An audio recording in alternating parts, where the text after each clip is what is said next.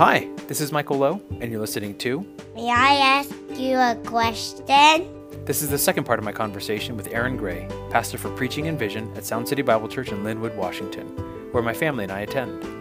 In this episode, we talk about the Rise and Fall of the Mars Hill podcast from Mike Cosper and Christianity Today. We talk about Aaron's participation in it, our thoughts on how it could benefit the church, and our reflections on it overall. Thanks for listening. So speaking of the podcast, the Yeah. now famed podcast, Rise and, the Rise and Fall of Mars Hill. Yeah. Uh, you have listened. I have listened, yes. Do you have any immediate reactions that, uh, Hmm. that are wor- that Yeah. that you care to share? Well, I mean, I think the obvious one that most everyone can agree on is just how well done it was. And uh, Mike, as I mentioned, I've known him for I've known him for probably five or six years. Okay. And he had a number of podcasts that he was doing just independently before he went to Christianity Today to become the director of podcasts. So, just I mean, one of the reasons why it blew up the way it did is because it's just so well done. Yeah. Yeah. Um, I would also say, as someone who um, I was not an insider for the whole entire time, I came just for the last three years of Mars Hill. But because I did the investigation and because I spent so much time with people who were there kind of from day one, um, I think he did a really, really excellent job of accurately portraying the realities of Mars Hill. And that includes the good and the bad. There were multiple times where he would say things like, you know, he would tell stories of people whose lives got changed and the deep community that they developed Yeah. and um, marriages that were restored. I think he did a, a good job of emphasizing that. But he also emphasized these different threads and these different things that were kind of mixed in. They were intertwined. So there's all this good, and then there's a lot of unhealthy and bad that's mixed in there yeah. and yeah so that was that was really good um yeah i think there's there's maybe some things that editorially i would have done a little bit different i'm i'm also a creative type of person and so i think Yeah. there's always going to be opinions on well if I had done it or whatever but i mean that's neither here nor there i think on the whole um, you know two two two thumbs up from from me on that Yeah. you know, and I obviously I participated in it because, uh, especially the latter, the latter two, the last two episodes, because that was more my time that I was involved with Mars. But Yeah. Yeah, there was things actually even listening through the podcast.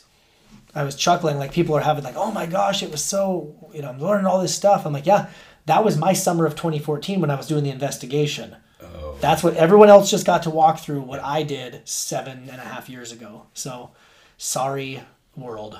Do you uh, um, do you think that uh, so he interviewed you're kind of what you're saying is that uh, in 2014 summer 2014 you had to interview a lot of people and say hey A lot of those people that were on the podcast. Or, yeah and so do you think that he ended up ended up having a similar feeling Yeah. as you did Yeah, yeah. I had lunch with Mike in October uh, in Louisville just this just a few months ago, as he was wrapping up the uh, wrapping up the podcast, and as he was telling me kind of his experience of it too, I joked and I said, "I hope you got a good therapist because Yeah. he was carrying a lot of that weight and a lot of that burden for others. You know, reliving those stories and hearing them again, and then trying to be a faithful storyteller and sharing what is he's hearing and seeing and um, yeah, so I, I've got a lot of respect for the way that he went about it. Again, there's things I would probably do differently, yeah but I, I, I think it was on the whole really,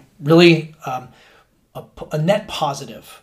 There's a net positive. was it hard for you to listen to No, not overall not overall. maybe certain portions Yeah, yeah, a little bit.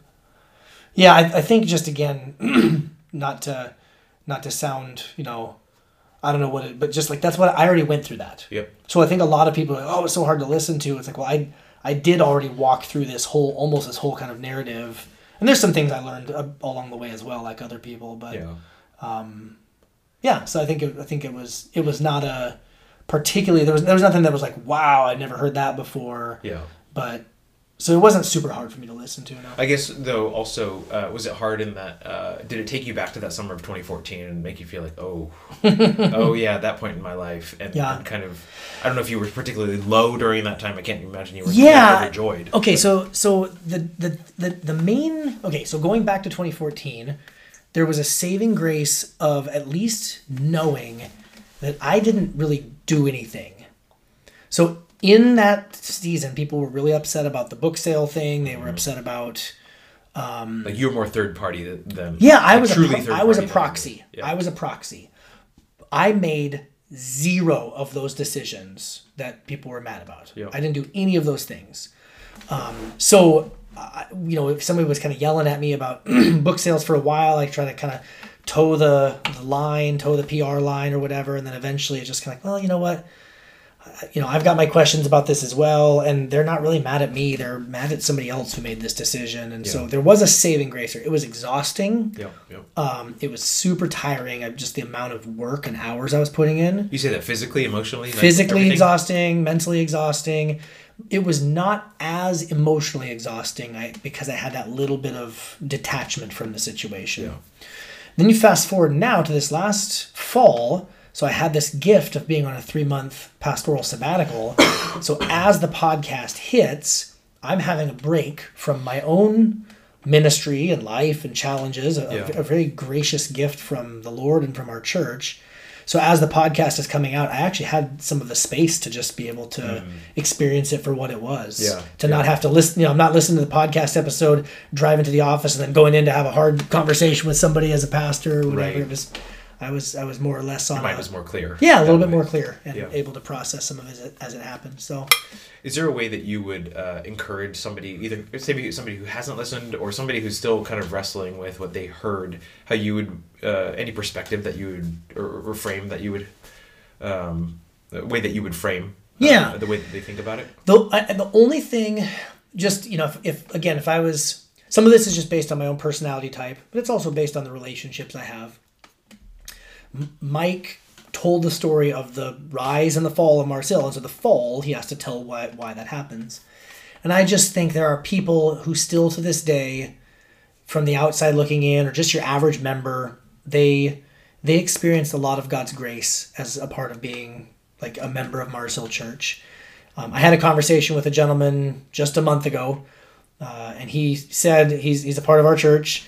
Uh, he's older, and he said, "You know what? I just don't want to listen to that podcast." He's like, "I understand that there were problems. I'm not turning a blind eye." He's like, "I just." I got some really great friends and some really good memories, and the Lord really got a hold of my heart, like for the first time ever. Yeah. When I was there at Mars Hill, he's like, ah, "I'm just not going to listen to the podcast because I don't, I don't want to dwell on all the negative." Yeah. So, uh, I think if somebody's never listened to Which it, fair because it ends on a fairly heavy note. it does end on a pretty heavy note. So, yeah, and even that there's there's.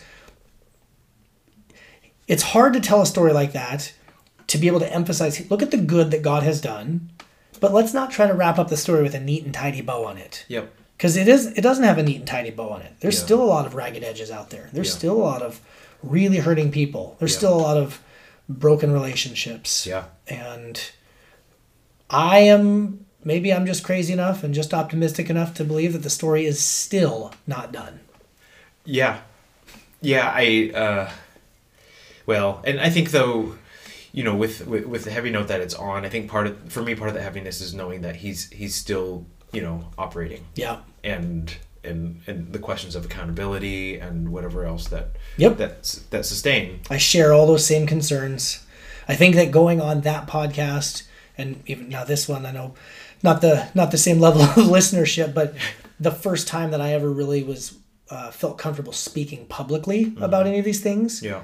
Um, I prefer, have always preferred to just speak one on one directly with people. Yeah. Um, I'm not the I'm not the kind of guy that like writes an open letter or Yep. posts a big a creed on my blog or something like that. Give I, you a chance to exp- explain and contextualize. yeah, exactly every person is an individual person, has individual perspective, and I love to be able just to talk to people about it. So, yeah, going on the on on that podcast is the first time that I'm kind of publicly have put myself out there saying, yeah, I I I, I learned about those concerns. I I still have those concerns, and I, I yeah I agree with you on that. Yeah.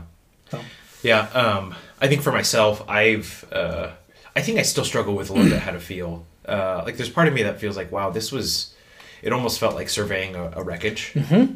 And, um, and, and, and it, it's, it's very traumatic.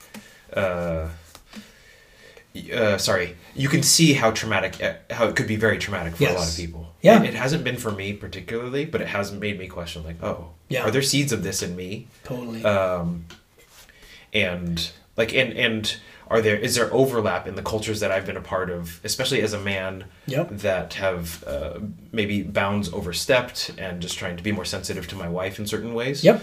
totally. and then um, but then i'm also i also looked at it as a very uh, nuanced critique of of uh, a lot that went wrong Yeah. poorly with with mars hill and um, i didn't necessarily expect it to have a, a, a neat bow of like you know the disney ending Right. so, so to speak And look, now there's all these new church yeah plants. yeah hooray! and, and Yeah. the sun is shining Yeah. No, Uh, it's not. It's still Seattle. There's no sunshine. I, I was just in LA, and yeah, Uh. that's comparatively true.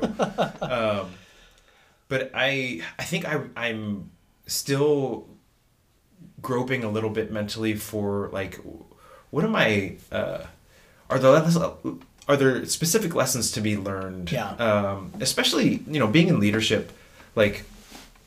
Um, in, in leadership adjacent or Yeah. whatever in, in roles that I've had in the past, it's just like how can we do better? Yeah. And um, and that's a hundred percent Mike's heart behind doing that podcast. I mean, from that conversation three years ago, uh, you know, questions about why why do we as human beings love to follow bad leaders, Yeah. corrupt leaders?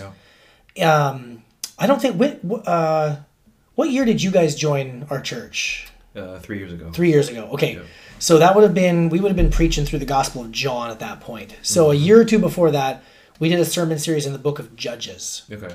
And uh, I don't recommend it for any other preachers listening out there. Don't uh, Don't endeavor. just, just uh, yeah, count the cost because it's such a dark book. But there's a story about um, one of the one of the guys, one of the judges towards the end, and it's just uh, uh, Abimelech, the the son of Gideon, just the very worst, the very worst judge, and just being like this horrible leader. And it, but you see that it's like the people flock to him and hmm. want him in that role. Yeah. And so it's one of those things where it's there's nothing new under the sun. Yeah.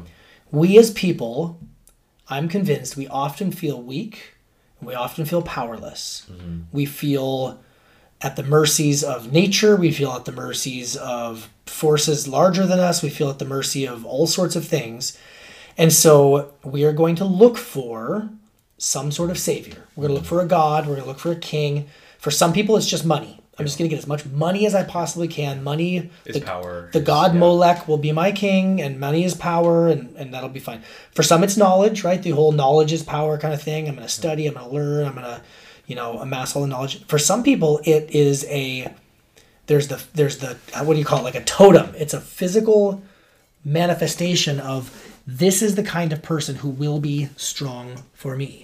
This is the kind of person who will who will help me wage my war and will help provide me with a sense of safety and security. And as a Christian, I am convinced that that is only ultimately met in Jesus Christ. Yeah, yeah. He is he is the only wise king. He's the only one. It's funny um in Plato's Republic, 500 years before the before the birth of Jesus. He has this section where he talks about, you know, the the kings, the rulers, they're really good at getting things done. Yeah. But they are not wise and they don't think things through. And then he says the philosophers, the philosophers are Times have changed now. Every, yeah. he says, well, the philosophers are amazing because they, they're wise and they think things through. They're just really terrible at getting things done. They, they sit around all day and they talk. And he goes, man, wouldn't it be ideal? And he said, he said, group leadership is terrible because everyone has different opinions. He goes, what we need is one king who's also a philosopher. We need one ruler who is also ultimately wise. We need, Yeah. we need the only wise king, Yeah. Which is just blew my mind when I read that years back. It's like, a foreshadowing. 500 years before the birth of Jesus, Plato was saying if only there was one person who could be ultimately wise and ultimately powerful and use that for the good of the society. Yeah. Sign me up for that guy. And It's Yeah. like, hey, Plato. It's like you put it in the suggestion box. and it's Exactly. like- yeah, it's like, hey, it's it's Jesus. But I think that that desire just runs so deep in the human heart. yeah. People want someone to be powerful on their behalf, and it gives us a sense of feeling powerful. That uh, you kind of you read my notes. Um, I actually didn't. uh, no, I, I didn't want to send you all my notes. Yeah. Um, I, one thing I'm struck by is the ambition, the vision, the conviction, the resilience, uh, that any leader needs, but that you know Driscoll had in, in abundance. Yep. And it's that power that you know, like that certainty that he uh, um, that he displayed. Yeah. That is so attractive, and I would say, in my experience, that um, the common person is for whatever reason unable to to feel the same for his or herself individually Yeah. and so uh, because you know we all want to be a part of something big we all want to be a part of something that wins Yep. and he tapped into that really well Yeah. and um, Mars so- Hill was a sports team for a lot of people. yeah We're the numbers, the metrics was we're we're conquering the other whatever it's the other churches or we're conquering paganism or whatever it is. Yeah, that feeling of power. So, how do you? Uh, I mean, it, it, uh, I, I, as a pastor, how do you kind of build the same momentum or, or, or come to the same conviction level of conviction, but uh, use it appropriately? Yeah. Whew, it's a big question, and I most certainly do not think I have it nailed or figured out by any stretch of the imagination. Uh, two things come to mind for me. Number one, in uh, theology proper, classical theology proper, proper, the study of the doctrine of God, one of the things we learn is about God's simplicity, or his, the, basically that God is not divided in his essence. Mm-hmm. So any of the attributes that God possesses, they all exist in perfect harmony with all of the other attributes. So if we were to say something like God is loving, Yeah. that loving is at the exact same time wisdom, mm-hmm. and that wisdom is power, like all of these attributes of who God is. And so when you take when you take certain attributes, whether it's of God or just of, of living as image bearers of God, Yeah. and you elevate them apart from the other attributes that help define and hold them in check. Um, because you can see this with, so take something, power, right? Unchecked power becomes a very harmful thing. Yeah. But power is one of the attributes of God. God is powerful. Yeah. He upholds, Jesus upholds the universe by the word of his power. Yeah. Yeah. Jesus' power is a good thing. And we, as image bearers of God, we also possess power. And power is a very good thing. Yeah.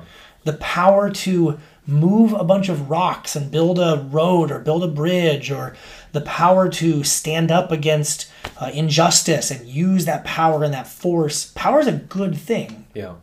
But when it becomes untethered from other attributes that give it uh, a fuller dimension, then it can become a very dangerous thing. Yeah. Same could be said about um, somebody. Somebody recently, I, I don't even remember who. Somebody on Twitter had this thing. Uh, somebody wrote an article about empathy being a sin or the sin of empathy, and the way they worded it and the way they wrote it, I think, was really, really.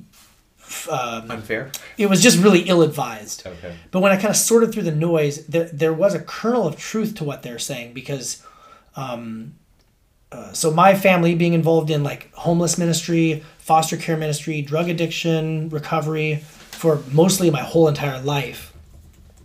Um, you know, being here in the Seattle area, we know that opioid crisis and homelessness, Yeah. these are really, really bad problems. And there are some who, through empathy, want to come in and help others. Yeah.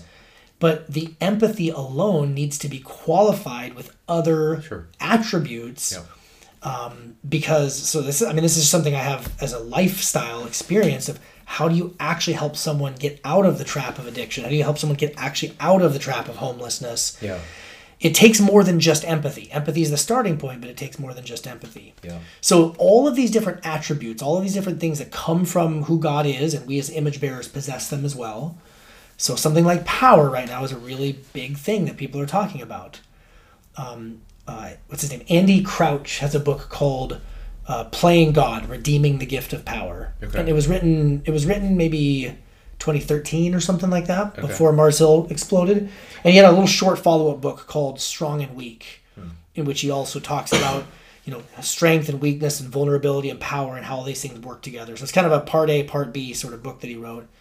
And um, those books were really helpful and really meaningful because right now it seems fairly popular, very common to just demonize power overall. Yeah. but it's it's power used in the right way to affect the lives of others for the good Yeah. or to be a blessing or to stop uh, the forces that would bring us harm. So again, I, I'm speaking kind of theoretically right now. Yep. I don't claim to have it all figured out in my own life. I know that as a parent, we have such incredible power over our children. Yeah. I mean, especially when they're little, Yeah. You have, literally have the power of life and death over them. Yep. And but yet a mom with that much power over a baby uses that power to nurse that baby and Yeah. to change its diapers and to take care of it. Yep. So there is such a thing as love and power that can exist together. Yeah. So Yeah, I mean, as you were talking, it uh, this is uh, maybe not exactly what you were trying to represent, but it, um, I was talking to a friend who said, you know, when I hear this preacher preach, I just hear the anger, and where's you know where's the love, where's the Mm. Yeah, sensitivity and all that stuff, and uh, it was in that moment that I began to kind of think through like. It, it is part of the struggle of being a finite being trying to represent an infinite being, Yeah. right? Because we cannot represent the yeah. uh, the infiniteness Yep. in our finiteness. We can and and in order to talk about the depths of something, we have to kind of abstract ourselves or dig into Yeah. one of them, but then synthesizing it back with all the other uh, uh, traits of who God is. It's it's really hard. it's super hard. And and like you think about all the. I, I, feel hesitant to say, but like all the pastors that are, are you know known, and they all kind of have their own thing that they're known for, right? And um, and it's kind of their reputation. But we would be foolish as listeners to think that they are comprehensive representations of who God is, Yeah. because they are only finite. They've only lived what 60, 80, Yeah. 80 years Yeah, at the most. the ones who are probably more worth listening to and who have the character worth listening to but Right. uh, at least on that scale but um, and then you know part of what you're saying too that there's a character there's a maturity that you need because i remember hearing um, one guy say about uh, a lot of celebrity pastors that you know their their influences outpace their character Yeah. Yeah, that's completely true. It's hard because um okay, there's a guy named Zack Eswine who wrote a book called The Imperfect Pastor. And uh I've, I've had the privilege of spending some time with him on a couple different occasions and picking his brain and but one of the things he said that always stuck with me is that so much of American culture is doing more things bigger and louder and faster. yeah Whereas the real work of pastoring is mostly unnoticed, behind the scenes, daily, mundane things. yeah yeah And that really stuck with me because again, there's a there is a analogy to parenting there. I'm not saying that they're one and the same, but there is an analogy of parenting there. Um, and Paul even uses that in his, you know, his qualifications for eldership about Yeah. the analogy of parenting. But it's like you know, um, or even in marriage, right? Counsel with guys who are like, "Oh, I'm sorry, our marriage isn't doing well. I'm going to fly you to Mexico. I'm going to buy you a diamond ring." And it's Yeah, like, "Yeah, yeah, but yeah. did you did you help unload the groceries? Did Right, you help do a load of laundry? Those little do you care what resonates with her Do yeah. you care yep. Exactly. You just stop and pray for her. You- Yeah. like just those little things all throughout the the week and the days that actually end up meaning more than the big explosive sort of things. But it's complicated because um, there are times when someone just really is naturally charismatic and gifted and they kind of gain a following and gain some popularity. I was talking to a friend of mine who was a part of the very first vineyard church that was planted by John Wimber in your former neck of the woods. Yeah, there, in, yeah. uh, uh, just north of Anaheim. Where is it? Santa or, anyways, whatever. where it was Yeah, where it was, in Southern California. It's all a mystery to me. But he was a kid. His parents joined that church, and just the way that it blew up was just crazy. And yeah you know, this wasn't even in the age of like the true celebrity pastor. This wasn't in the age of the internet and all that kind of stuff. But just some people have this gift and they attract a large following. And I don't know what's to be done about that. Should nobody ever have a large following? Right. Maybe. Should there be? like can i help it if i resonate with people Yeah. and yeah. like books have done the same thing for years Yep. But Some books will blow up and other ones won't. Or I don't know. I don't have the answer on that, man. I wish I did because all I know is power can be used for good, Mm-hmm. but it has to be wielded very carefully. yeah Uh, it has there has to be character that's developed with it. There has to be team leadership as a part of it. yeah Uh, there has to be um, the other aspects of you know team meaning accountability yeah, and- account true accountability and leadership team and people that can actually say things to you and Yeah. Because I, had- so I had a conversation with um, with someone recently who, uh, okay, one of the potential negative side effects of the podcast, the Rise and Fall of Mars Hill podcast, is the normal pastor who has to make hard decisions or do difficult things that people sometimes don't like. Yeah. Now there's the lens of, oh, you're just being like another Mark Driscoll. Yeah. So I am I'm not exaggerating when I tell you that like 20 different pastors that I know and so just very like one guy in particular just the gentlest of the gentle handler of the sheep of the lambs Yeah. had a member oh you're are you just like another Mark Driscoll Yeah. Yeah. Um, so there's there's a deep suspicion of power in the zeitgeist right now Yeah. and it sometimes is hard to know okay am i am i another mark driscoll am i so blind to my own stuff am i not seeing this and so i talked with a guy who is um who's connected with a, a, a pretty well-known christian counselor who's written some books on narcissism and the church and things like that and was able to ask Chuck DeGroat. Chuck DeGroat, yeah. So able to ask the question, what will, well, am I another Mark Driscoll? Is there? And and the answer that came from him was, are you doing your inner work, Yeah. like counseling and and spiritual direction and maturing in your inner life, and do you have people around you who genuinely can look you in the eye and say, hey, knock that off? Yeah. He said, that's it. That's all we can hope in.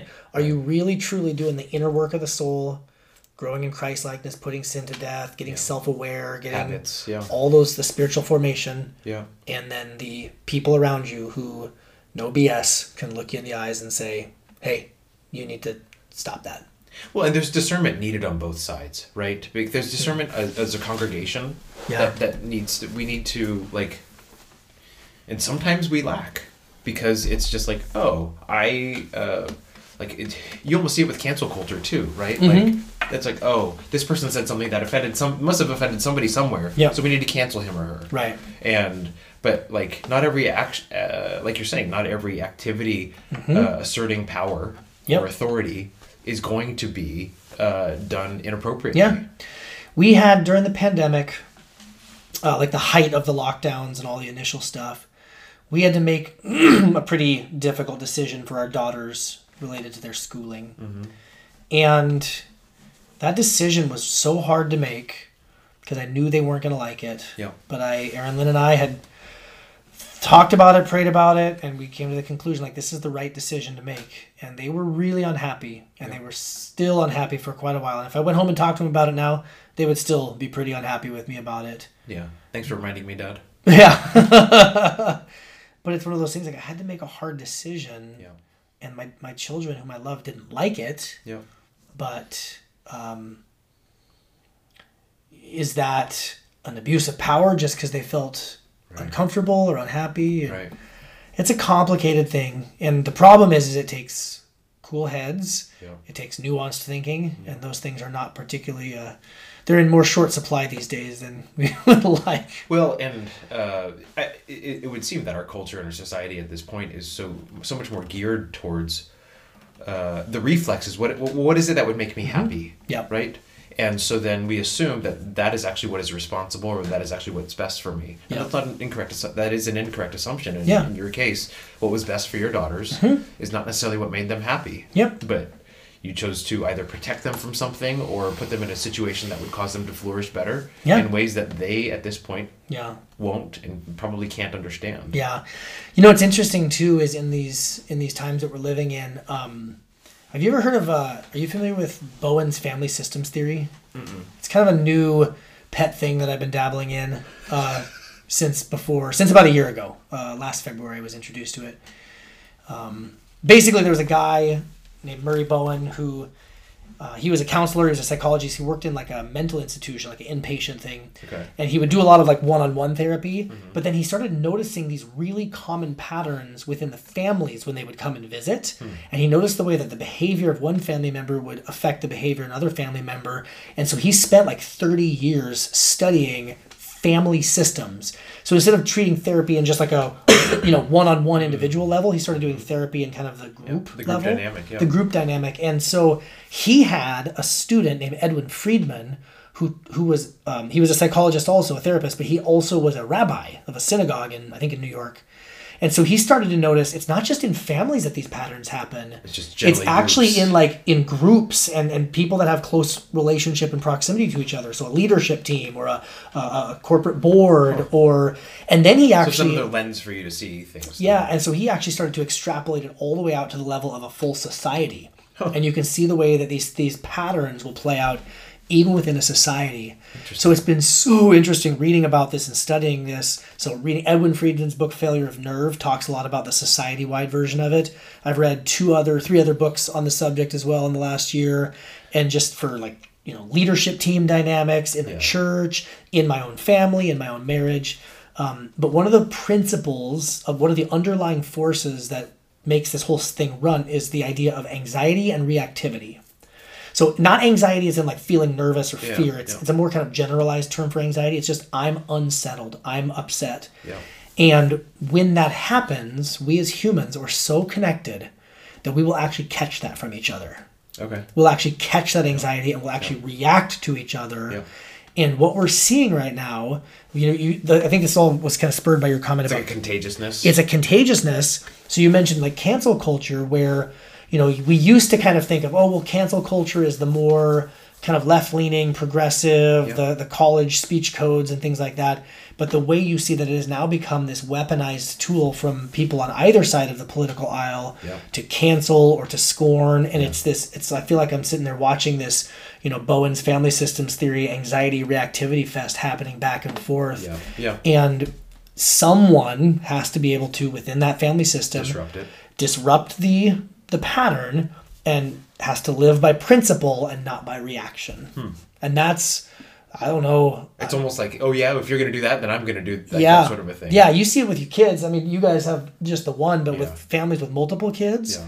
it's like well they accidentally stepped on my foot so i pulled their hair so they hit me with the brush so then i threw a toy at them. Like just, just the way escalation. that it always escalates and it reacts. And um, yeah for us as a society to try to pull out of that to be able to have cooler heads prevailed to live by principle Yeah. and not by the emotional reaction i don't know it's, if i'm a pretty optimistic person but that feels pretty daunting at this point in the world so i'm focused on trying to have my own heart be that way my family Yeah. and to whatever extent i can our church our leadership teams things like that to be able to let's stop let's analyze this let's operate by principle not just by knee-jerk reaction. Yeah. What do we know to be true? which is actually super hard for me as an intuitive person because i love reacting yeah. I, I, I am a, mu- a musician, check. a Yeah. musician, right? I'm playing with other people. Oh, they did that thing, and I'm going to react to it. Yeah, Like there's yeah, just a lot of that that I have lived by.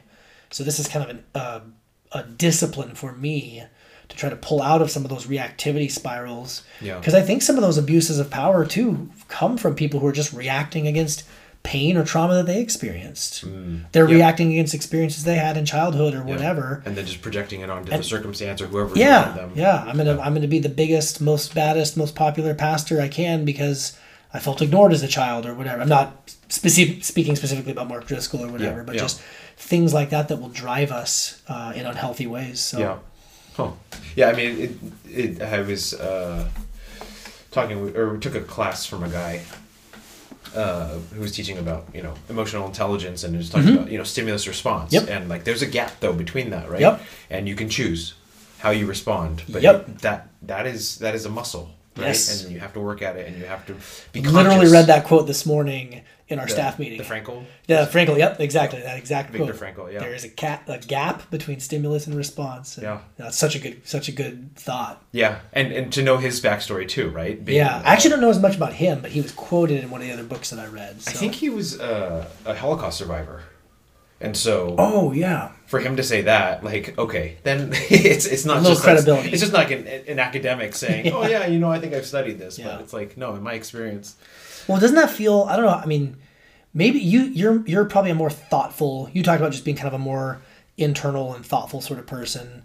I'm a more external, but I think for all of us, there's at least that shared experience of the experience that happens, Yeah. and then I here's my response, here's my reaction to it.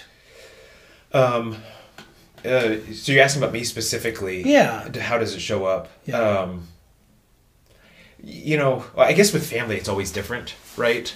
Um, because it's like, oh, there they go again. Yeah. And so trying to fight against that, um, I, as you were talking, I, I actually, and you, you said, well, we only have the only child. I notice it a little bit, but maybe a little bit differently. Like Mm-hmm. Okay. when, when Christy or I will interact with Isaiah Mm. and, you know, we, we can see the others getting a little frustrated. Mm-hmm. We'll almost kind of come in on the side. Yeah. But we're a little unsure of like, we want to kind of diffuse the, the, uh, the agitated, Yep. the agitation Yep. but then at the same time you don't want to um, like uh, subvert the authority of the other Yeah. and so you're trying to trying to, to Bowen thread- theory thread calls that triangulation. That's one of his eight principles. Is the is when there's instability there, we're Yeah. trying to get that third party in there to help bring the stability. Yeah. So, yeah so i mean those are the moments where like something's already going on that i don't have time to think about and Yeah. Hmm. it's just like okay i better go do something uh, but i think my thoughtfulness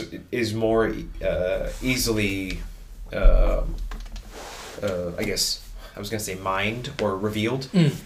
if i am asked to come in as a third party or a more Okay. like a, a counselor Okay. type of or you know Yeah. hey can you give some more different perspective on this Here, here's what we're thinking and Gotcha. we're seeing and so if i'm in the middle of it it's a little bit harder yeah. um, and so I, I found that i'm actually better instructing I, I oversee one one person at work Yeah. and she does stuff that i used to do but Okay. i'm better at kind of helping her understand hey here's the bigger picture that's actually going on Right. and so what i'm seeing you do is similar to how i reacted Gotcha. and so i can kind of coach her Coach through her that that, yeah. better than Yeah, and I help was- her avoid some of the reactivity that you Yeah. used to operate in when you're just Exactly. You're just swatting at flies. You're yeah just- i'm just like just stressed and angry Yeah. and just like yeah. simmering internalizing Yep.